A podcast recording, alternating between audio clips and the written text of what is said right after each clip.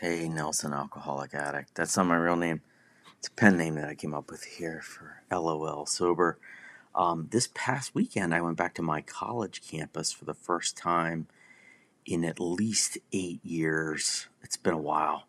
Um, I've only, actually only been sober on that campus a few times, um, and I graduated in 2001. So uh, yikes. Yeah. None of them were when I actually was enrolled there. So, zero, very few sober experiences. But I took my family back this weekend, and I'm sober, obviously. Um, our niece was graduating from the, the college, and the ceremony was awesome. It was the perfect Mother's Day weekend for my for my mom, my wife, my wife's mom. It was pretty. It was just it was a fantastic time and I need to thank my sobriety f- at, at all for all of it because it was one of those times where you're just, you know, it's a bumpy trip. You know, kids complaining, I'm complaining, blah blah blah. But it was like I was just so grateful to be present. You know, to be there and to be able to remember it and take pictures. Um, and I felt especially grateful about being present at that exact place on earth because it created some remarkable, I don't mean that in the best sense of the word either. It created some remarkable then and now moments. My wife and I, we reminisced fondly about all the different landmarks and restaurants and bars around town, and we both grumbled because uh, we're old people now. Um, we grumbled about how many cool local things have been replaced by like lame high rise apartment complexes and glossy chain restaurants that suck. Um, but we, as we kicked around fun old memories, I couldn't help but constantly have not so fun, like not fun at all, drunken insanity in some of the exact same locations that I was standing in right now, 20 years later, as a sober person it's a weird then and now thing to have to wrestle with. Like there was a side street where I tried to fight 10 guys once. I could have gotten just knocked the bleep out, you know. There was a random house where I peed in this guy's bushes regularly. There was multiple spots where I almost got arrested, a couple spots where I did get arrested or at least detained briefly.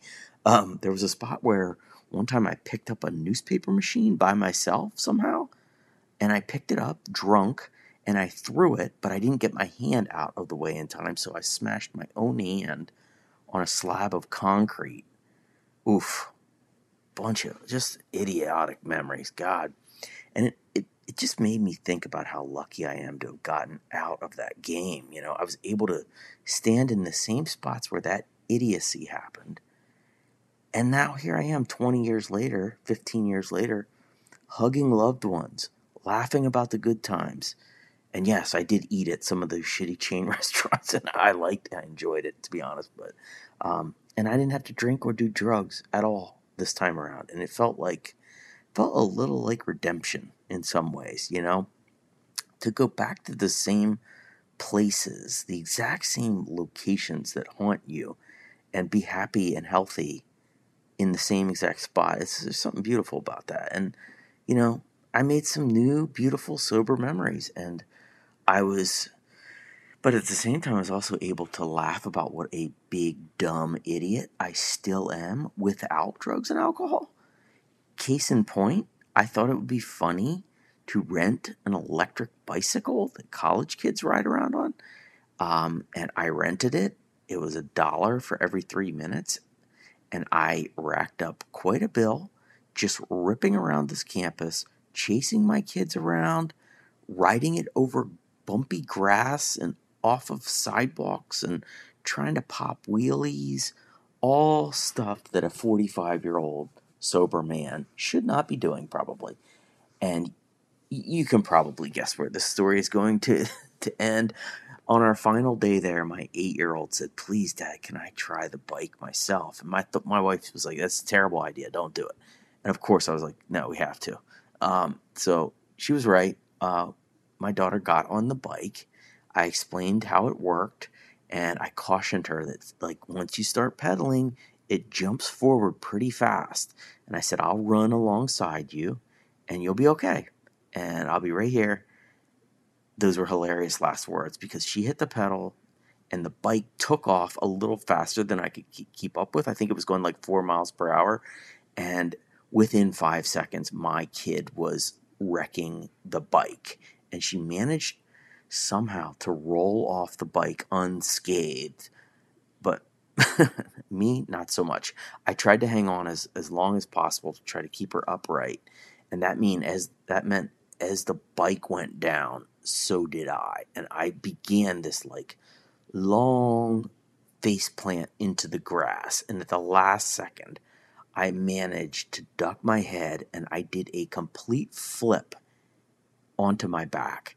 And it, in all honesty, it was pr- it was a pretty impressive athletic move. But like I landed on the ground, and I wondered immediately, like, am I dead? Because it was just I could tell what happened, and I was just like, oh my god, is this what happens when you die?